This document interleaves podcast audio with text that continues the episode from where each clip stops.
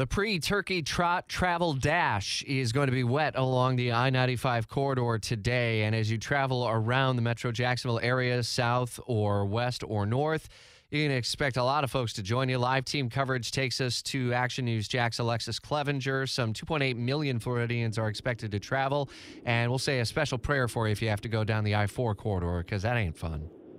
Oh, yeah, that one is not a fun time. But, um, we are actually on the road this morning. We have been driving for about 10 miles now. Um, we were in the car. We drove on. We're on, we're on I-295, headed northbound.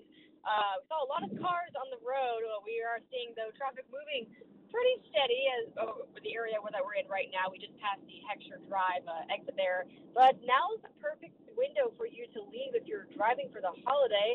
And AAA expects today to be the busiest day on the road, so brace ready. But uh, experts say leaving in the morning or after 6 p.m. is best to avoid the heaviest holiday congestion. And again, this morning the roads are there's a lot of cars on the roads. Uh, so they are people are already headed off to their Thanksgiving destination, and um, again, best time to leave is either now. Now's your time to leave if you're going to head out in the morning, or if you don't leave now, then uh, after 6 p.m. And throughout the state of Florida, you're finding gas prices on average right around $3 a gallon, give or take. Uh, 304 is the state average as of this morning. We're 298 in Duval County and below $3 a gallon throughout much of Northeast Florida. You can easily find gas prices uh, for unleaded at least uh, below $3 a gallon as you do venture out.